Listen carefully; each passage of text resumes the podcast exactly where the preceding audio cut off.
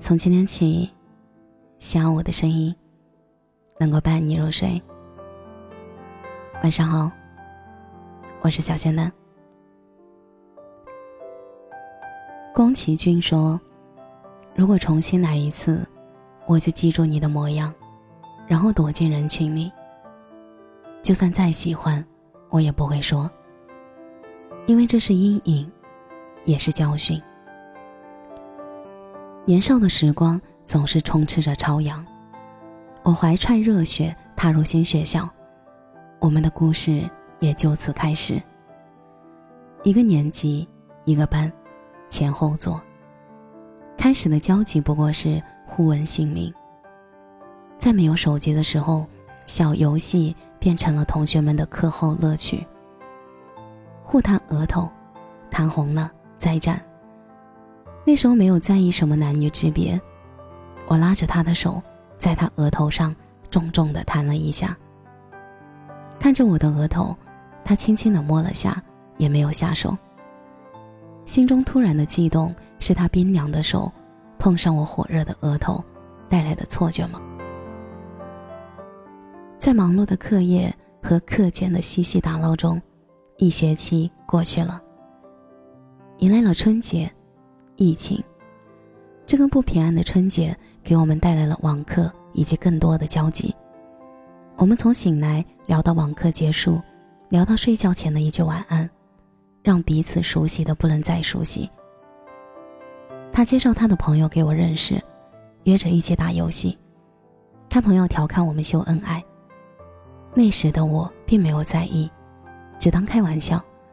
要是真的喜欢他，我一定会说出来吧。他心很细，能在第一时间发现我的情绪，并帮着我做网课笔记。在他温柔的照顾下，我把这当成了习惯。在开学时，已经是四月了。即使戴上口罩，光靠眼神，我们相互示意。疫情时的关系上升，我们的话语也越来越多。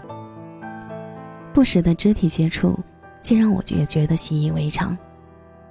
我知道有别的班的女生追他，可在听时，竟然觉得心里堵得慌，是喜欢吗？我打趣他说：“有女孩追你，你不同意呀？要我我就同意了。”他笑笑说：“不熟悉，没感觉。我们够熟悉吧？你会喜欢我吗？”我突然意识到自己已经喜欢上面前这个散发阳光的男孩了。第一反应，便就是不能让他发现。可万一他也同样喜欢我呢？要是我表白，他会不会同意呢？在纠结中，我还是默默的选择了喜欢。我开始慢慢的疏远他，好让自己冷静下来。他也问我怎么变得不爱跟他说话了，我只能拿血液来搪塞他。我害怕再接触，我会变得更加的无法自拔。有时他就坐在我身旁陪着我写作业，同学们笑我们是不是谈恋爱了，好般配，假装没理会，心里期待他是不是也跟我一样，是一样的心情呢？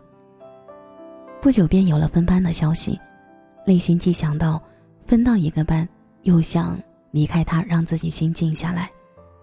看着他，我突然觉得自己配不上他，内心的贪婪想要将他据为己有。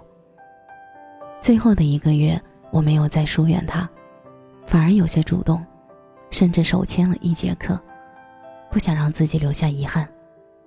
我问他，觉得我们会在一个班吗？他说可能不会，成绩相差有点大，但我想在一个班。可还是没有抵住分班的节奏，最终两个班。他帮我把东西搬到我选好的座位，便离开了。刚分班时，他经常来找我，借着各种理由给我带瓶奶茶。我也在他座位上放了瓶果茶，觉得这样也不错。那天下课，他给我送了瓶奶茶就离开了。我感到不好意思，便想给他送回去。下课就十分钟，食堂离教学楼有点距离，还要爬五楼。我看着他气喘吁吁的喝水。把奶茶放到他桌上，踩着上课铃声回到班级。或许我的不好意思让他觉得我不想要他的奶茶。从那以后，桌上便再也没有出现过贴着便利贴的奶茶。有时走廊见到，也只是一眼而过。我忙着匆匆学习，再相遇时，仿佛我有点不认识他了。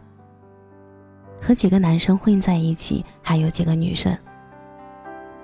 我中途辍学，让我们的关系仿佛回到了当初。有意的约他见面，问他是不是有了喜欢的女生了，他没有否认。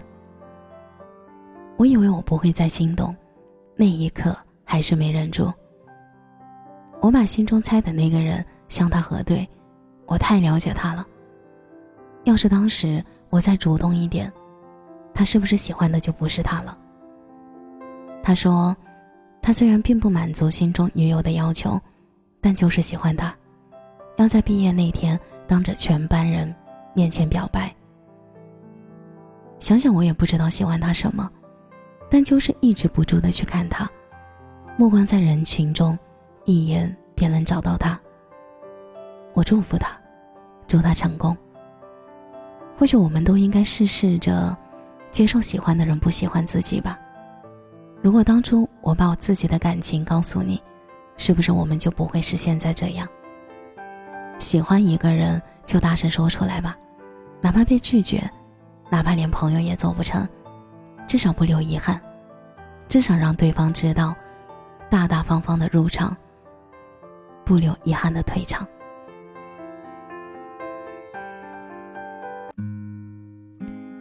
感谢你的收听，这里是陈年旧事，我是小仙男。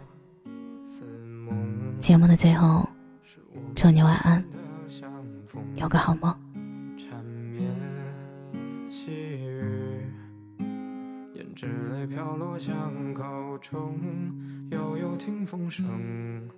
心痛会嵌在残月中，愁思恨暗深，难重逢，沉醉痴人梦。今生已不再寻觅失去的容颜，叹息冷静化一场，有过往，只剩花前痴梦。寂寞画鸳鸯相望，是我在蹉跎。心中情深已不同，人憔悴，消散夜中。